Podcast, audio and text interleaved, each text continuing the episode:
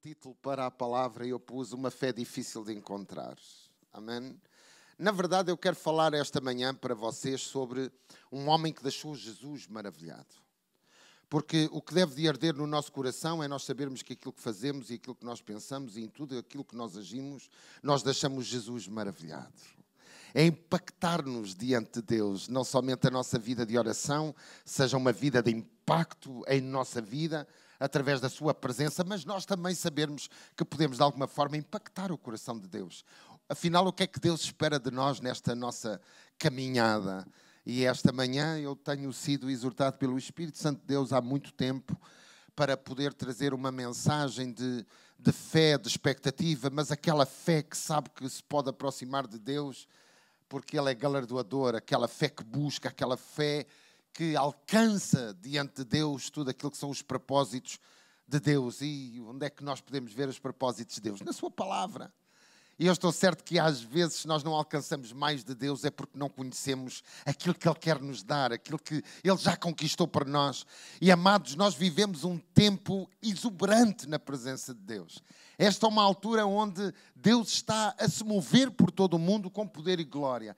Este é um tempo onde o corpo de Cristo pode expressar cada vez mais a glória de Deus, vivendo na certeza que Deus cumpre a sua palavra, que Deus vela pela sua palavra para a fazer cumprir, que Deus tem um propósito para com a nossa vida. Nós não estamos apenas aqui porque fomos salvos e estamos a caminho do céu, nós estamos aqui para expressar a glória de Deus, nós estamos aqui para que a nossa vida possa ser uma vida em abundância.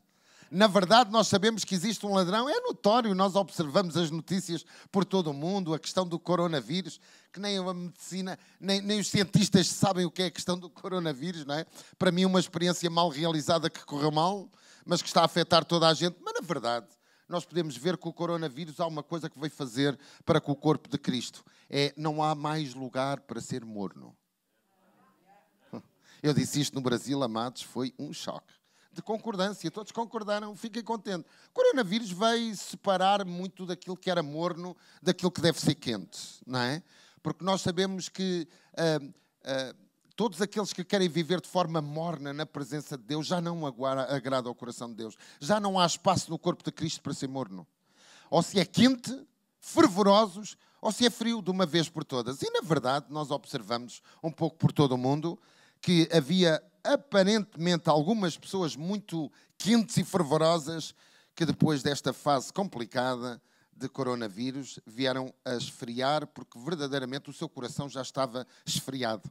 Uma coisa que é interessante é que nós às vezes conseguimos expressar muito bem aquilo que não somos e conseguimos expressar muito bem aquilo que não acreditamos e conseguimos até expressar muito bem aquilo que nós sabemos que desagrada a Deus, mas é importante termos muitas vezes uma atitude de fariseu, uma atitude hipócrita e tentarmos expressar aos outros aquilo que não vivemos. E como ninguém dá aquilo que não tem, este é um tempo de grandes definições. Não sei porque é que disse isto, não planeei dizer isto, mas é o que eu sinto. Amados, na verdade, vocês oraram por mim antes de ir para o Brasil. Pela graça de Deus, estive 25 dias no Brasil, vendo algumas realidades, mas realidades que me impactaram sobre a nossa Europa tão abençoada por Deus. Na verdade, nós às vezes achamos que.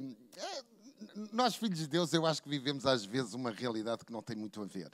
Na verdade, nós somos tremendamente abençoados aqui na Europa, amados. Na verdade, nós que nós precisamos é de buscar o fogo e a glória do Espírito Santo para com a nossa vida, para com a nossa nação, para com as nossas autoridades. Na verdade, nós somos tão abençoados. É raro se ver pessoas a pedir ah, evangelista, você vive noutra realidade. Não, uma verdade. Aquilo que se vê muitas vezes em determinados países carentes, mas carentes das necessidades básicas. E nós aqui na Europa muitas vezes não somos agradecidos a Deus àquilo que Deus nos tem dado. Não somos agradecidos àquilo que Deus tem feito. Amados, é uma realidade. Eu aprendi, e eu, eu, eu, eu não quero perder tempo com as minhas experiências, porque as minhas experiências, se for para glorificar a Deus, para mim faz todo o sentido Mas eh, ir, ir, ao, ir, ao, Brasil, eu fui para ministrar a palavra de Deus e foi uma bênção estar em encontros de homem de honra que se consertaram diante de Deus, que entendem que têm que ser pais melhores, esposos melhores, trabalhadores melhores, patrões melhores, para expressar a glória de Deus, que têm que se arrepender dos seus pecados, amados. São 40 milhões de, de, de cristãos, mas muita gente desviada e muita gente dentro da igreja que só diz amém porque toda a gente diz amém e vai à igreja porque ir à igreja é, é in não é? E nós temos que entender que nós aqui na Europa também vivemos um evangelho de poder e que nós vivemos um evangelho buscando a glória de Deus e que Deus tem sido forte e poderoso por toda a Europa e que Deus tem tido misericórdia da nossa nação e que a nossa nação também é amada pelo coração do Pai e que nós somos chamados para ser corpo de Cristo, filhos de Deus, para impactar a nossa nação. Amados, eu a determinada altura estava a sair num hotel e o Espírito Santo disse assim: para e olha. E eu parei em frente ao hotel, estava à espera de quem me ia levar para uma ministração e vi um mendigo na rua a tirar comida do, do, do caixote do lixo. É uma realidade que nós muitas vezes não vimos aqui e, e, e, eu confesso que raramente vi na minha vida, eu acho que nunca tinha visto na minha vida alguém no lixo a ir buscar algo para poder comer. Eu não sei se você é agradecido a Deus nesses momentos de quando você observa isso. Eu sou agradecido a Deus por Deus ter tido misericórdia da minha vida e por ter me amado e me ter abraçado e me ter dado uma família maravilhosa e me ter dado uns pais que tiveram condições de me fazer estudar e fizeram de mim um homem até a altura em que me converti com a fome e sede de buscar a Cristo e de expressar a sua glória, de conhecer mais do Deus que me criou e para que, para, para, por que motivo e com que objetivo Deus me tinha criado. Mas naquela manhã eu parava e olhava, e há coisas, amados, que o Espírito Santo fala conosco. Nós às vezes queremos. Eu quero-vos dizer uma coisa. Nós às vezes buscamos a profundidade da palavra de Deus e queremos trazer grandes revelações da palavra de Deus, mas nos esquecemos que o Evangelho é, é extremamente simples, profundo, mas simples. E muitas pessoas passam a vida à procura das grandes revelações, das grandes profundidades, quando na verdade a simplicidade é que tem sentido nós, nós pormos em ação na nossa própria vida. O Evangelho é extremamente simples. Amados, eu posso vos dar um exemplo. O reino de Deus é assim como se um homem lançasse a semente à terra e depois de lançar a semente, o que é que ele faz? Ele dorme. E depois, e depois ele levanta-se, e depois dorme, e depois levanta-se, e depois dorme, e depois levanta-se, e depois dorme. Mas há um momento em que a semente que ele, que ele lançou à terra vai frutificar e vai trazer fruto. E quando a semente que ele lançou tiver fruto, ele apenas tem que ir até a, a, ao lugar onde está a semente que gerou fruto e colher o fruto da semente que ele lançou. Você quer ensinamento mais simples do que este? Amados, tantas vezes eu recebo mensagem, evangelista, dê-me uma palavra, mas a palavra está aqui. Nós passamos a vida à procura das profecias, amados. Eu sei que, graças a Deus, isso não acontece aqui no CCVA, uma igreja firme, forte, que cresce com, com conhecimento da palavra de Deus, mas o que tem para aí de pessoas, dê-me uma palavra, dê-me uma profecia atrás das profecias, que, que nem conhecem a palavra de Deus, mas querem ouvir as profecias.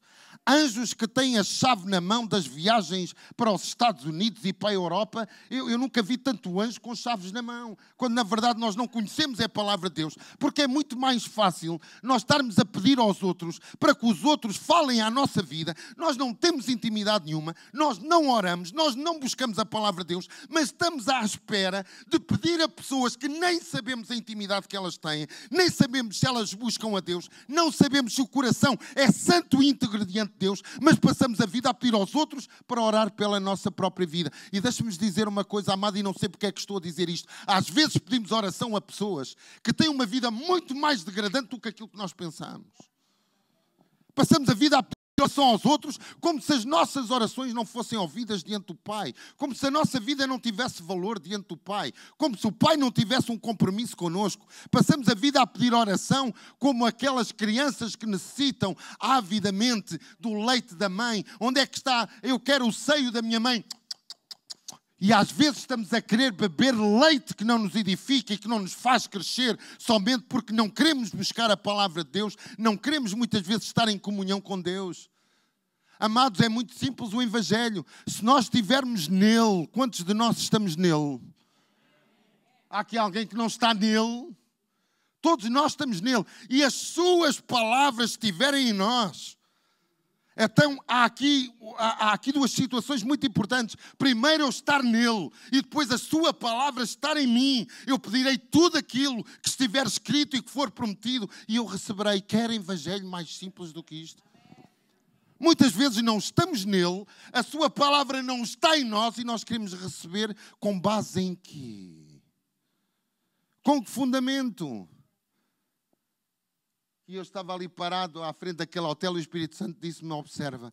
Eu observava uma pessoa a tirar lixo do, do, do, do, contentor de um hotel para poder comer mas sabe o que é que eu achei admirável naquele mendigo? Porque nós aprendemos com toda a gente e aqueles que fecham os olhos de aprender perdem o princípio da sabedoria. Ele, depois de tirar comida, comida estragada, comida podre, comida que mais ninguém queria do caixote do lixo, ele tinha um cão. Quase todo mendigo no Brasil tem um cão, não consigo entender. E ele primeiro alimentou o cão e depois alimentou-se a ele. E a segunda vez que eu vi a mesma pessoa em frente ao hotel, ele primeiro dava bebida ao cão e depois dava bebida a ele próprio. Aquele senso que nós muitas vezes temos de entender que aquilo que muitas vezes nós temos na nossa vida não é apenas nosso, é nosso para desfrutarmos, mas também para podermos ser bênção para os outros. Amados, nós precisamos de esperar a glória de Deus sobre esta Europa que irá varrer e nos irá edificar e fazer-nos crescer como filhos de Deus, porque eu estava lá a ver algo que impactou a minha vida e que eu pensava que era impossível. Pensava que o corpo de Cristo não conseguia viver nesta unidade. Numa avenida de Brasília, eu contei uma, uma avenida que não era muito grande, eu contei 35 igrejas numa avenida, umas ao lado das outras. Você sabe o que é uma igreja aqui e outra mesmo ao lado, exatamente ao lado. E você sabe uma coisa: as ovelhas não andam a saltar, os filhos de Deus não andam a saltar de ministério para ministério. Há muito para ensinar, há muito para viver, há muito para evangelizar. E todos eles sabem que se alimentam na igreja, honram o seu pastor, dão os seus dízimos, dão as suas ofertas vivem como comunidade e são uma bênção, porque quando saem da igreja eles vão impactar o lugar onde residem, na comunidade onde eles estão. Amados, preguei numa, numa comunidade a céu aberto, mais de 300 pessoas a ver, a assistir à pregação, um silêncio brutal. O pastor virou-se e disse: Evangelista, nós nunca vimos um lugar aqui, nunca houve tanto silêncio do que quando você ministrava a palavra. Amados, enquanto a palavra estava a ser ministrada, havia tráfico perto, havia prostituição perto, mas o silêncio naquela rua era uma coisa impressionante, porque o Espírito Santo de Deus estava a falar e todos estavam a ouvir e todos estavam a escutar e pessoas vieram para receber oração, porque quando o Espírito Santo se faz presente, todas as pessoas desejam ser impactadas pelo Espírito Santo. E nós sabemos que isso é uma realidade na nossa nação e vai ser uma realidade na nossa nação. Na verdade, é o interessante é muitas vezes eu estava com um pastor amigo que que tem, tem um ministério muito grande junto dos jogadores de futebol e apareceu alguém para pedir e nós fomos movidos no nosso coração e abençoamos, mas não somente demos uma oferta, como nos levantámos em pleno café e nós abraçámos aquela senhora que tinha a idade de ser nossa avó e orámos por ela e ela chorava e ela agradecia a Deus o facto de ter encontrado aquilo que ela dizia. Ela olhava para mim e ela enganava-se porque ela olhava para mim e disse: Você é um anjo de Deus. Você é um anjo de Deus. Você é um anjo de Deus. Obrigado por Deus ter colocado você hoje na minha vida.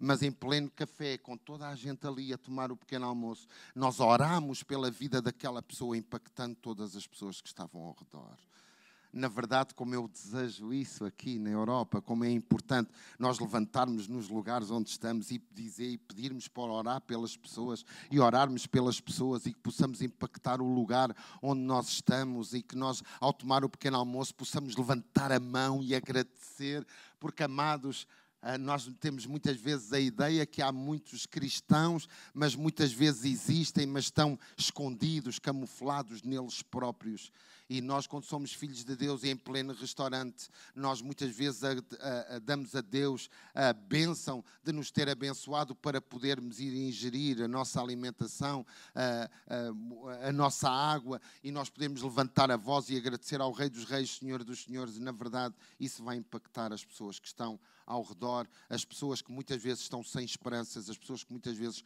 estão a sofrer. É quando nós expressamos o amor de Cristo, é quando nós expressamos o querer de Cristo sobre a nossa vida que verdadeiramente nós vamos impactar. Mas o que me levou também ao Brasil foi convite do Ministério da Saúde, Ministério da Economia, Ministério da Agricultura e Presidência da, da República no Brasil. E sabe o que é que eu achei interessante, amados? Há um porquê para aquela nação ser tão abençoada. Você sabia? Há ministérios dentro do Planalto que há 40 anos se uh, encontram, os filhos de Deus, membros de várias igrejas se encontram ao meio-dia e meia, do meio-dia e meia às duas da tarde, abdicam de almoçar para ouvir a palavra de Deus e orar pela sua nação, pelo seu presidente, pelo, pelo seu ministério, e eu creio de todo o meu coração que isso faz toda a diferença. Porque os filhos de Deus se levantam, o corpo de Cristo se levanta com poder e glória para orar pelas suas autoridades e trazer a bênção de Deus sobre a vida deles. De resto, irmãos, eu venho com uma grande expectativa de que a Europa é do Senhor Jesus. Portugal é do Senhor Jesus. Amém. E é a igreja que tem que demonstrar o senhorio de Cristo e nós sermos mais do que vencedores, expressarmos o seu amor, expressarmos a sua alegria, porque na verdade Ele tem sido tão bom para conosco. Amados, há uma coisa que às vezes eu gosto de viajar, eu e a minha esposa, é que nós podemos observar o quão Deus é bom para conosco, o quão Deus é fiel para conosco. E às vezes nós entendemos em vários lugares onde nós vamos que a igreja necessita de ser mais ativa, a igreja necessita de ser penetrante na própria nação. A nação é o espelho da igreja que tem. Eu vou repetir: a, a nação é o espelho da igreja que tem. Eu quase que me permito dizer algo que eu falava com um pastor no Brasil. Se os Estados Unidos mudou de presidente é porque a igreja não se levantou com poder e glória diante de Deus para orar por um líder que olhava com bons olhos para a igreja e que recebia a igreja. A determinada altura lá no Brasil me disseram: é lógico que o presidente tem um coração em Deus, até se assume católico. Esposa de Bolsonaro é uma mulher de Deus, uma mulher que busca a presença de Deus. É uma mulher que, que, que quer ver Deus entronizado na sua nação. Mas a igreja tem impacto quando ora pelos seus governantes reunido com uma ministra, eu pude ver em como muitas vezes uma pessoa, por estar no governo, pode ser atacada e é a força da igreja que sustenta as suas autoridades e nós devemos de orar pelas nossas autoridades, orar pelo nosso presidente, orar pela, por todas as pessoas que nos regem, porque isso é bom. E se nós queremos viver dias prósperos e dias felizes, devemos de orar pela nossa nação. E irmãos, eu nem vou perguntar quantos de nós ora pela nossa nação, porque é algo que nós não temos como senso na Igreja de Cristo orar pelas nossas autoridades. Na verdade, sabemos que a palavra de Deus nos diz para orar pelas nossas autoridades, mas muitas vezes nas nossas orações não estão o foco das nossas autoridades. E nós sabemos que isso agrada o coração de Deus. Amém? De resto, amado, estava cheio de saudades da minha esposa. Como podem ver, a minha esposa veio da Holanda até Portugal para nós termos uns dias de namoro, que vai coincidir o dia da manhã. E aqui, se tiver alguns maridos mais distraídos, não vai ter desculpa de eu lhe dizer que amanhã se festeja o dia dos namorados e você, como esposo, deve levar a sua esposa para jantar, no melhor jantar possível, honrando a sua esposa, honrando. No Brasil acontecia a mesma coisa. Quando se fala bem das. É, amor? Quando se fala bem das esposas, todas aplaudem. É uma coisa impressionante. Mas amanhã é um dia especial, é ou não é? Porque, na verdade, nós devemos amar as nossas esposas como Cristo amou a igreja e as esposas devem ser uh, uh, fiéis, amorosas uh, para com os seus maridos, como a igreja deve ser para Cristo. Amém? Na, ver, na, verdade, na verdade, amados, eu ainda não eu, eu vou começar rápido na pregação porque preciso de o fazer. Mas na verdade nós temos que entender algo que muitas vezes o corpo de Cristo não entendeu. Submissão da mulher ao seu marido não é mais do que estar ao seu lado para ajudar na missão que Deus colocou sobre a sua vida. é apenas isso. Submissão é isso mesmo, é os dois serem um, verdadeiramente ser um em todos os momentos da sua vida, em toda a caminhada da sua vida. Se a mulher cozinha, o marido ajuda. Se a esposa não quer comer, o marido come. É... Deve ser assim, não é? Minha esposa, às vezes, quando diz assim, ontem fomos tomar um pequeno almoço e a minha esposa dizia assim: Eu não estou com muita fome. Bem, eu comi quase quatro vezes mais do que ela, mas unidade também é isso mesmo, não é? A comida vem para a mesa, ou come a esposa ou come o esposo.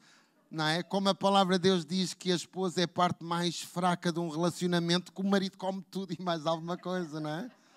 Então nós devemos ser assim, entendermos, amados, que este é um tempo abençoado na presença do Pai e que eh, nós devemos de o buscar cada vez mais. Amados, eu estou tão apaixonado por Deus, eu estou tão apaixonado pelo Espírito Santo de Deus, eu estou tão apaixonado por aquilo que Deus está a fazer é contagiante ver o poder de Deus agir na vida daqueles que o buscam. E, na verdade, essa foi a promessa de Deus: que aquele que tem fé em Deus o deve de buscar, crendo que Ele existe, mas não somente que Ele existe, mas que Ele é galardoador daqueles que o buscam. E eu que sou daqueles que creio que uma vida de caminhada com Cristo Jesus é uma vida de nós alcançamos todas as coisas que já foram conquistadas para nós na cruz do Calvário, nós somos mais do que vencedores na verdade, Jesus não nos vai dar nada hoje, nem nos vai dar nada amanhã. Ele já nos deu quando morreu pela nossa vida há, dois mil, há mais de dois mil anos atrás. E nós podemos observar isso em Efésios 1,3, quando nos diz que Ele nos deu, que Deus nos abençoou com todas as bênçãos espirituais nos lugares celestiais em Cristo. Logo, o segredo é estar em Cristo. E se nós estamos em Cristo, verdadeiramente nós já fomos abençoados com todas as bênçãos espirituais.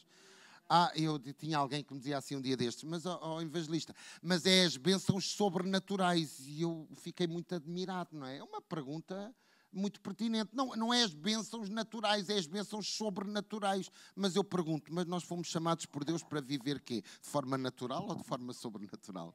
Nós fomos chamados para viver aquilo que é comum ou que acima do que é comum. Nós somos chamados para caminhar sobre as águas ou para ser uh, afogado pelas águas. Nós somos caminhados, para, nós fomos abençoados para triunfar na tempestade, porque a palavra de Deus não nos diz que Jesus nos livra da tempestade, mas livra-nos na tempestade.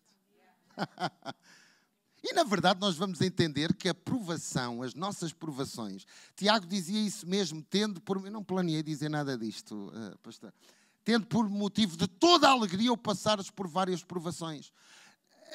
É, várias as provações, mas a alegria também deve ser toda a alegria que deve contagiar o nosso coração. Nós somos exortados para estar alegres na fase da provação. É precisamente na fase da provação que muitas pessoas se afastam com algo que o pastor Jorge dizia aqui e que é muito pertinente com Deus certamente não está comigo, a minha vida desagradou a Deus, alguma coisa que eu estou a fazer que não agrada a Deus e certamente eu estou a pagar por alguma penalidade de que Deus não se agradou por mim, então esta provação vem sobre a nossa vida. Mas se nós olharmos para a palavra de Deus, as provações edificam a nossa fé. Na verdade, aquilo que nós passamos no nosso dia a dia nos ajuda a exercitar o músculo da fé, da nossa confiança para com Deus. E isso é apenas para que naquilo que nós temos vitória, podemos consolar aqueles que estão, que estão em luta e que necessitam de vitória. Então, quantos de nós hoje aqui está a passar por prova? E quantos de nós temos toda a alegria nessa prova? Amém? Porque assim é a vontade de Deus. Amados, eu queria que nós abríssemos a palavra de Deus em, em, em Mateus 8, versículo 5 ao versículo 13. E esta parte da palavra impacta-me, não apenas porque o centurião se aproximou de Jesus, para receber algo, para ser, para ser abençoado, mas porque este homem tem um senso de autoridade e um senso de fé e um senso de busca que impacta Jesus e deixa o coração de Jesus maravilhado. Na verdade, nós muitas vezes não deixamos Jesus maravilhado porque nós não temos impacto em acreditar na Sua palavra, não temos impacto de acreditar que Ele é aquilo que Ele diz que Ele é. Na verdade, nós vamos observar que este homem centurião se aproxima de Jesus não apenas para pedir algo para ele, ele se aproxima de Jesus para pedir algo para o seu servo. Podemos ler esta parte da palavra de Deus, porque é importante nós observarmos estes versículos. Leia comigo em Mateus 8, eh, versículo 5. Tendo Jesus entrado em Cafarnaum, apresentou-se-lhe um centurião implorando o Senhor. O meu criado jaz em casa de cama, paralítico, sofrendo horrivelmente. Jesus lhe disse: Eu irei curá-lo. Mas o centurião respondeu: Senhor, não sou digno de que entres na minha casa, mas apenas manda com uma palavra e o meu rapaz será curado. Pois também eu sou homem sujeito à autoridade, tenho soldados às minhas ordens e digo a este vai e ele vai, e ao outro vem e ele vem, e ao meu servo faz isto e ele faz. Ouvindo isto, repita comigo: admirou-se Jesus. Admirou-se Jesus. E disse aos que o seguiam: em verdade vos afirmo que nem mesmo em Israel achei fé como esta. Digo-vos que muitos virão do Oriente e do Ocidente e tomarão lugares à mesa com Abraão, Isaque e Jacó no reino dos céus. Ao passo que os filhos do reino serão lançados para fora nas trevas. Ali haverá choro e ranger de dentes. Então disse Jesus ao centurião: Vai-te, seja feito conforme a tua fé. E naquela mesma hora, diga comigo, mesma hora, o servo foi curado. Amém. Amados, o que é um centurião? Todos nós sabemos que um centurião é um oficial responsável por comandar 100 soldados.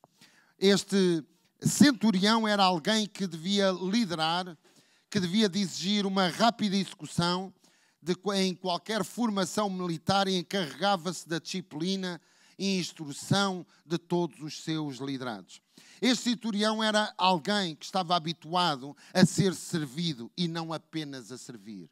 Este centurião tinha 100 pessoas, 100 soldados ao seu comando e todas as suas ordens eram feitas minuciosamente. Não obedeceram o centurião, podia corresponder ao afastamento da, da, do, do, do, do exército e até pena de morte eles podiam morrer se desobedecessem a um centurião. Porque uma das coisas que o exército romano tinha era muito organizado.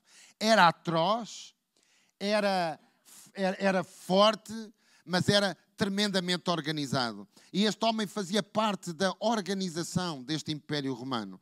Era um centurião que estava habituado a lidar com homens, que estava habituado a lidar com autoridade, que estava a, a, habituado a lidar com a, a face fria, muitas vezes de guerra, com a face fria, muitas vezes de batalha, para que a, a legião, o Império Romano, pudesse ser a força que era por toda a Europa.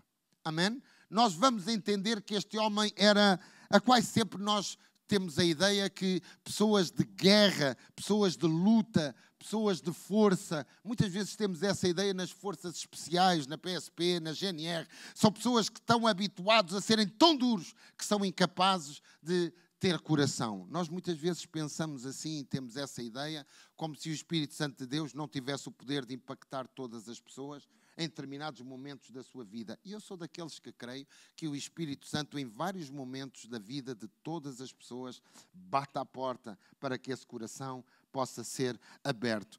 E nós entendemos que este centurião se aproximou de Jesus e ele implorou por algo. Este centurião chegou perto de Jesus implorar pelo seu servo, pelo seu criado, nos diz outra, outra versão. Amados, eu queria vos dizer algo. Este centurião era alguém com muita autoridade, mas na prática, o que é um servo? Zero. O que é um servo paralítico? Menos de zero. O que era um servo paralítico, moribundo, ao ponto de estar a morrer? Zero. Este homem podia ter os servos que quisesse, os criados que quisesse.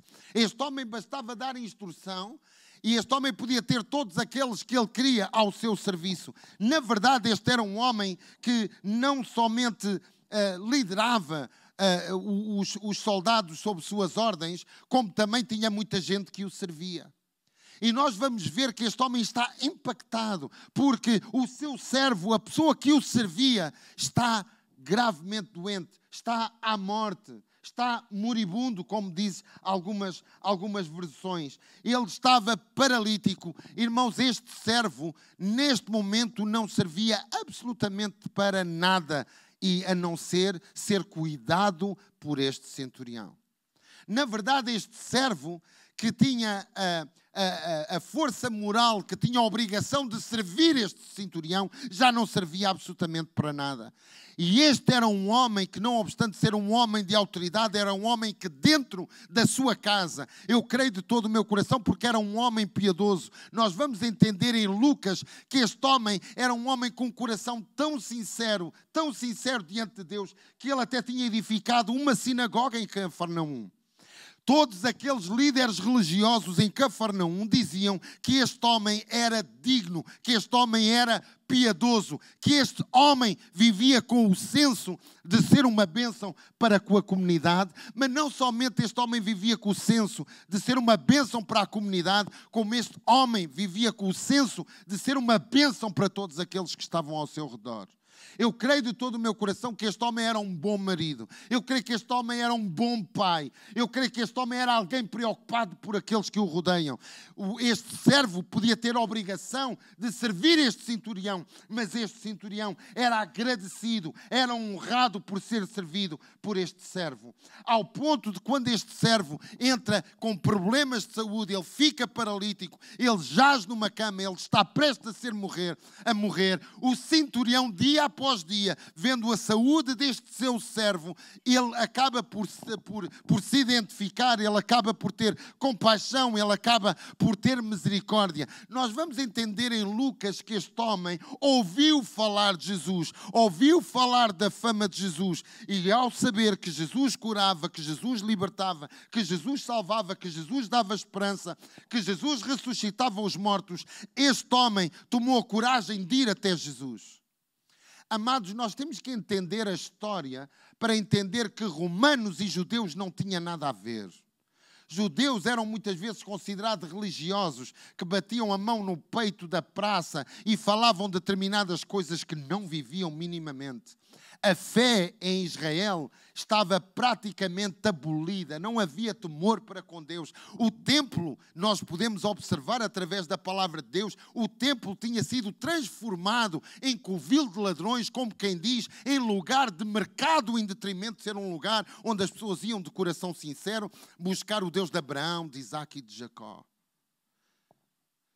Nós podemos achar que para este homem foi normal. Este homem não somente tinha um criado que o servia, como este homem servia o Império Romano. E era impensável alguém se aproximar de Jesus, porque perante o Império Romano ia perder credibilidade. Jamais um romano se aproximaria de Jesus sem ter impacto diante das suas autoridades. Não era qualquer pessoa a nível do Império Romano que podia ir ter com Jesus. Nós vamos observar que Nicodemos, sendo um homem de, de, de, da palavra, um, um, um, um, judeu, ele ao ir ter com Jesus, ele foi na sombra, ele foi na escuridão, ele não foi em plena luz do dia, mas este centurião foi em plena luz do dia.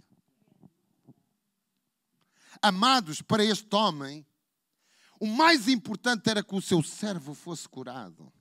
Para este homem, o mais importante é que este servo voltasse a o servir, não apenas porque ele queria ser servido, ele queria o bem-estar do servo, ele queria a alegria do servo. Para ele, ele quando ia por ver aquele servo moribundo na cama, paralítico, e nada mais restava senão a morte. Quando este homem ouviu falar de Jesus, nasceu nele uma esperança, nasceu nele uma alegria, e ele foi perto de Jesus nós podemos ver aqui em Mateus que diz que ele se aproximou de Jesus. Em Lucas vai mais ao pormenor. Primeiro ele manda os líderes religiosos a falar com Jesus. Depois manda amigos para falar com Jesus. E quando Jesus diz que ia, ter com, que ia curar o, o, o, o criado, este homem diz, Senhor, eu não sou digno é interessante como um homem que manda edificar uma sinagoga, um homem que tem bom testemunho diante das autoridades judaicas, diante do Império Romano, diz para Jesus que não é digno. ele até disse a Jesus, não era apenas ele que não era digno, não era, ele não era digno de Jesus entrar em sua casa. E nós vamos entender que assim que ele se aproxima de Jesus e que diz, Senhor, o meu criado, ele jaz, ele, ele, ele, ele, está moribundo em casa, ele está de cama, paralítico, ele sofre horrivelmente. Senhor, eu estou aqui porque o meu servo, o meu criado está a sofrer horrivelmente. Sabe uma coisa que eu acho interessante em Jesus? Jesus não pergunta o estado deste homem ao pormenor. Muitas vezes nós queremos saber ao pormenor todas as coisas. Jesus sabe todas as coisas. Jesus olha para este centurião e diz: Eu irei curá-lo. E amados, é interessante que nós muitas vezes no corpo de Cristo, quando nós vimos determinadas pessoas a sofrer, a primeira dúvida que todas as pessoas têm é se é da vontade de Deus curar.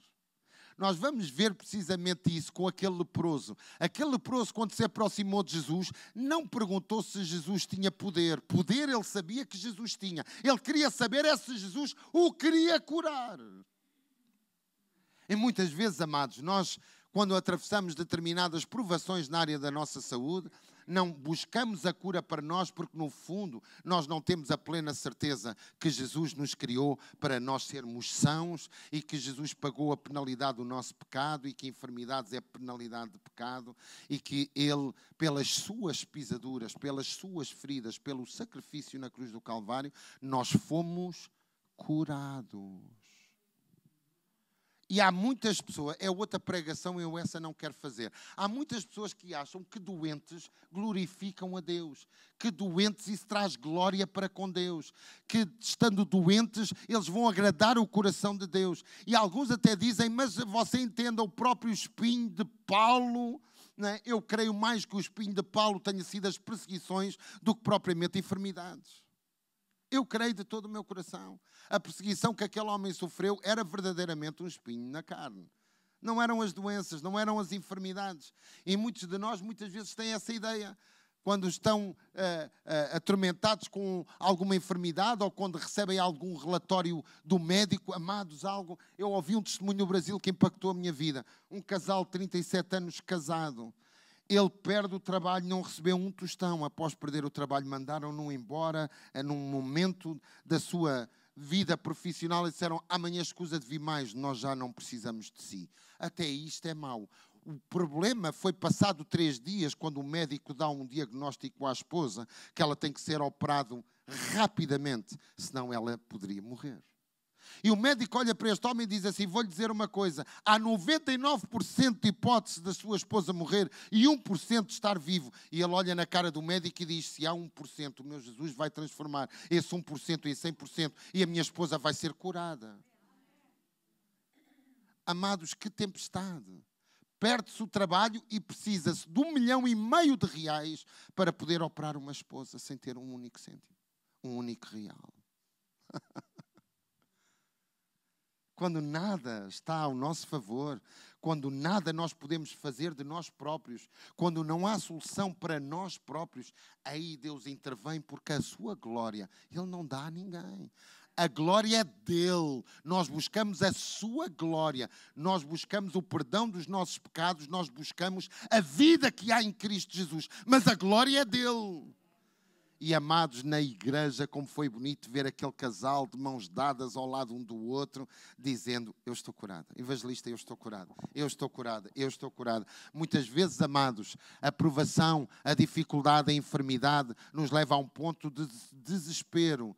Mas nós, os que queremos em Cristo Jesus, sabemos que fomos chamados para ter vida e vida e abundância. E muitos levam muitas vezes essa vida e abundância para o futuro. Não, eu vou ter vida e vida e abundância no céu, mas nós devemos desfrutar nesta terra o melhor de Deus como reis, como sacerdotes e como filhos de Deus na verdade, em momento algum, na palavra de Deus, alguém que está enfermo e chega diante de Jesus, Jesus diz assim: Deixa estar essa enfermidade, porque essa enfermidade é para glorificar o nome do meu Pai. Amado, nós não vimos isso em nenhum lugar da palavra de Deus.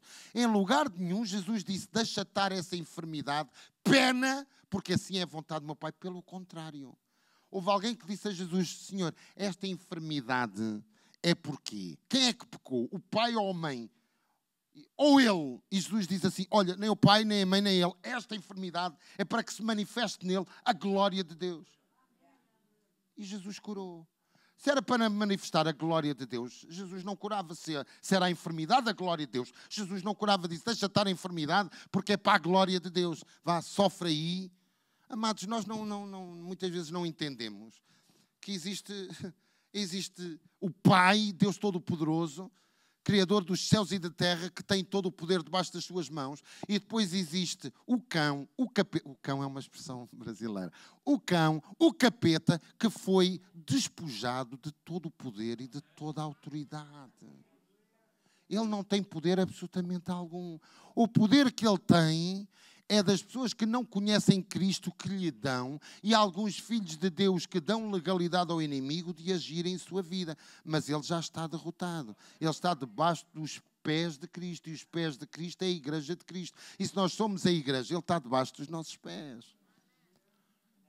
Satanás não tem poder absolutamente algum. Ah, mas evangelista, você não vê aqueles ensinos sobre batalha espiritual? Eu vejo, mas eu acho que Satanás não merece nós lhe demos crédito algum se não sabermos que ele foi derrotado pelo nosso Jesus na cruz do Calvário. Quando Jesus disse, Pai, Pai, porque me desamparastes, o Pai o desamparou para ele pagar pelos seus pecados, pelas suas enfermidades, por aquilo que o separava de Deus, o véu que separava de Deus, Jesus quebrou quando Jesus disse está consumado, está consumada a sua vitória. Você sabia? Está consumado o quê? A nossa vitória. A nossa vida eterna, a nossa vida para sempre, para expressarmos a glória de Deus. E amados, nós como filhos de Deus devemos de entender que nós fomos chamados para expressar a sua glória, nós fomos chamados para, para expressar a sua palavra. Amados, o interessante é que Jesus disse: Eu irei curá-lo. E este homem disse: Senhor, eu não sou digno que entres em minha casa. Mas sabe o que é que o Espírito Santo tem falado ao meu coração? A fé deste homem que impacta Jesus, eu creio de todo o meu coração, não é por ele dizer eu não sou digno. O que impactou o coração de Jesus foi este homem, o senso de autoridade que este homem tem, o senso de quem é Jesus, porque é isso que falta ao corpo de Cristo. Quem é Jesus? Para este centurião, Amados, este centurião não tinha crescido na lei judaica. Este centurião não conhecia as Escrituras. Ele podia ser um, um, um admirador da nação judaica, mas ele não era judeu. Ele era romano. Ele era pecador. Todos os romanos, amados, eu não sei se vocês sabem, dos 15 imperadores, 14 eram homossexuais. As orgias que existiam no, no, no, Império Romano era uma coisa por demais. Os deuses que eles tinham, eles tinham deuses para tudo e mais alguma coisa. Este homem, quando se aproxima de Jesus, este homem aproxima-se com um senso enorme, diz: Senhor, eu não sou digno de que tu entres em minha casa, mas apenas uma palavra, manda com uma palavra, diz somente uma palavra, uma palavra. Não precisas dizer uma frase inteira, diz só uma palavra. E o meu servo será curado. E ponto final de parágrafo. Não há mas na afirmação deste centurião. Muitas vezes em nós há um mas. Senhor, eu acho que, mas, Senhor, talvez. Este homem, este homem, quando se aproximou de Jesus, não havia talvez, não havia um mas. Dá só uma palavra, Senhor. Fala só uma palavra. Quando este homem se aproxima de Jesus, este homem vê quatro coisas extremamente importantes. Para ele, a autoridade era algo que dominava a sua vida. A pessoa ou tem autoridade ou não tem autoridade. Para ele não havia outro sentido ou a pessoa tem autoridade ou a pessoa não tem autoridade. Este homem, quando se aproxima de Jesus, lhe diz: Senhor, no fundo, ele aceita o senhorio de Jesus. Se alguém é Senhor, entre mim e ti és tu. Tu és Senhor. Este homem reconhece em Jesus autoridade. Este homem reconhece em Jesus superioridade. Tu és mais, muito mais do que eu. Tu és mais do que o Império Romano. Tu és sobre todas as coisas. Tu és Senhor, tu tens autoridade sobre todas as coisas. E este homem, ao reconhecer isto, reconhece a omnipotência de Jesus. Na verdade, nós vamos entender algo que muitas vezes falta ao corpo de Cristo. Eu amo o corpo de Cristo, amo a igreja de Cristo, mas muitas vezes nos falta entendermos de cor aquilo que nós podemos observar em Hebreus 1:1 Jesus é a expressão exata de Deus. Jesus é a expressão da sua glória. Jesus suporta todas as coisas com a palavra do seu poder. Amados, eu tantas vezes ouço pregações sobre um Antigo Testamento, a antiga aliança, para dar a entender como é Deus, para se explicar Deus. Não, Deus é um Deus rude, obedece ou não obedece. Se obedecer, tem bênção, se não obedecer, tem maldição.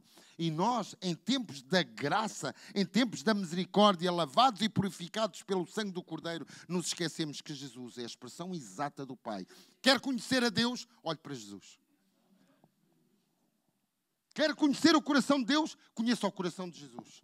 Quer conhecer a vontade de Deus? Olhe para a vontade de Jesus. Porque Jesus é a expressão exata do Pai. Quando Jesus abraçava um leproso, é porque Deus sempre teve amor por aqueles que sofrem. Quando Jesus abençoava alguém que estava em dificuldade, é porque o Pai sempre quis abençoar quem estava em dificuldade. E este homem diz: Tu pela atitude dele, ele via em Jesus o senhorio, ele via em Jesus Deus. Ele via a superioridade que havia em Jesus e a autoridade. Por isso ele disse: Senhor, eu sou um servo também sujeito à autoridade. Eu tenho soldados sob as minhas ordens. Quando eu digo vai, eles vão. Quando eu digo vem, eles vêm. Quando eu digo faz, eles fazem. E tu és superior a mim, tu és superior a qualquer pessoa. E se eu posso dizer a um servo meu, vai e faz, tu podes dizer aos teus anjos, tu podes comissionar, eles vão e fazem. Por isso dá somente uma palavra. Para este centurião, Jesus era tudo. Para este centurião, Jesus tinha autoridade. Para este centurião, bastava uma palavra. E o Espírito Santo nos pergunta esta manhã: e para nós? E para si? Para este centurião, bastava uma palavra. E a palavra que Jesus dissesse seria feito. Ele não tinha que se preocupar como é que seria feito. Seria feito. E para nós? E aí entra o que o Espírito Santo de Deus me tem incomodado. Tantas vezes queremos palavras e profecias, sabendo que não há profecia alguma que não derive da palavra de Deus. Amados, o que tem de profetas nas redes sociais a dar profetadas? Amados, os irmãos estão-se a rir, mas certamente então não navegam em redes sociais. O que tem de, amados, o que tem de pessoas a dar profecias que passado um ano estão escondidos em casa, não lhe passa pela cabeça. Pessoas que dizem, Deus manda dizer, amados, e nós não conhecemos a palavra, não buscamos a palavra, não sabemos o que é que Cristo conquistou para nós, não sabemos a autoridade que temos, não sabemos a autoridade do nome de Jesus, não sabemos o poder do sangue de Cristo, não sabemos o poder dos anjos que, por uh, mando de Deus, nos protegem de todo o ataque do inimigo. Nós estamos sujeitos a determinadas pessoas que perderam o temor de Deus, o amor para com Deus, a responsabilidade daquilo que falam, para pedir profecias, que é uma coisa impressionante. Basta uma palavra e o meu servo será curado. Para nós, também basta uma palavra. Basta uma palavra dele. Mas a palavra dele nós vamos encontrar aqui. Porque em Jeremias 1,12 Deus disse: Eu velo sobre a minha palavra para a fazer cumprir. É a minha palavra. Jesus é a palavra. O que nós precisamos é de Jesus. O que nós necessitamos é de entender o que Cristo conquistou para nós. O que nós necessitamos de entender é que a fé se expressa por amor. O que nós precisamos de entender é que fé obtém de Deus, que é um Deus galardoador, que é um Deus que permeia, que é um Deus que dá, que é um Deus que abençoa. E agora os irmãos podem dizer assim, evangelista, o que você está a dizer é muito giro, porque eu já questionei isto. A ah, senhora, isto, isto até pode ser muito interessante, mas por que é que há tanta gente que vive fora do princípio da tua palavra? Por que é que há tanta gente que não caminha naquilo que a tua palavra diz? Nós observamos em Oseias 4,6: O meu povo é destruído porque lhe falta o. Mas sabe outra coisa? Sabe porque é que muitos filhos de Deus, dentro da casa de Deus, no corpo de Cristo, corpo onde Jesus é o cabeça, vivem muitas vezes em derrota. Evangelista vai falar de derrota? Vou. Porque na casa de Deus não se vê somente pessoas que aplicam a palavra de Deus e são vencedores. Na casa de Deus também se vê muitos filhos de Deus derrotados, cilindrados por Satanás, por falta de conhecimento. É que a palavra de Deus diz-nos assim em Provérbios 6:2: Prendestes-te com a palavra que saiu da tua boca, enredaste-te com o que saiu dos teus lábios. Em Provérbios 18, 21, nós vimos a vida e a morte está no poder da. E aquele que ama comerá do seu. Então, porquê é que muitas vezes nós vivemos em derrota? é porque uma coisa é aquilo que eu digo que creio, outra coisa é aquilo que verdadeiramente creio. E uma coisa é aquilo que eu creio, outra coisa é aquilo que eu falo. E porque a vida e a morte está no poder da palavra de Deus, eu dirijo a minha vida no poder das minhas palavras também. Por isso é que Jesus disse: Se vós tiverdes em mim, as minhas palavras estiverem em vós, nos vossos lábios, e falarem a minha palavra, tudo o que vocês falarem será assim convosco. Porque, porque nós muitas vezes oramos por pessoas e dizemos assim: olha, o Espírito Santo de Deus já a curou. E a pessoa sai fora da igreja e diz: Eu não sinto que estou curada. Mas se nós observarmos como Deus criou um mundo, como Deus criou todas as coisas, nós vamos entender o princípio da criação de todas as coisas. E se nós, muitas vezes, como maridos e mulheres, observarmos o tempo de gestação, do, de nascimento dos nossos filhos, vamos entender um princípio de Deus. Deus diz: façamos o homem à nossa imagem e semelhança e que tenha domínio. Quando Deus disse haja luz, Ele falou haja luz. E depois diz que viu que era bom. Primeiro falamos, depois observamos. Primeiro falamos, depois é materializado em nossa vida. Mas evangelista, isto é fé? Não. A palavra de Deus nos diz que é o espírito de fé. Porque uma coisa é ter fé, outra coisa é ter o espírito de fé. Porque o espírito da fé crê com o coração e fala com a boca. evangelista, isso é tudo muito lindo, mas eu preciso que você dê uma base bíblica, senão eu não vou acreditar em si. Eu gosto que você seja assim, que não acredite em mim se eu não lhe der um versículo bíblico, mas eu vou lhe dar um versículo bíblico. Em 2 Coríntios 4, diz, diz, diz isso mesmo. Tendo, porém, o mesmo espírito da fé, como está escrito, eu criei, por isso falei. Então, a vida e a morte está no poder das minhas palavras e eu devo falar aquilo que creio no meu coração. Esse é um princípio. A palavra de Deus diz que a boca fala daquilo que o coração está. Então, porque é que nós muitas vezes não temos abundância, não temos saúde, não temos prosperidade em todas as áreas da nossa vida? Porque aquilo que nós falamos é contrário àquilo que nós dizemos que queremos. Porque na prática o que nós falamos é aquilo que nós queremos o tempo já avançou, eu preciso de terminar. Mas a vida e a morte está no poder das palavras. Quer ter uma vida abençoada, fale palavras de benção. Oh, evangelista, isso funciona para tudo. Esta eu tenho que dizer, amados. Evangelista, isso funciona para tudo, até para finanças. Para finanças é a mesma coisa, mas tem outro princípio muito firme. É porque finanças nós, chega às nossas mãos através da honra que nós temos para com Deus.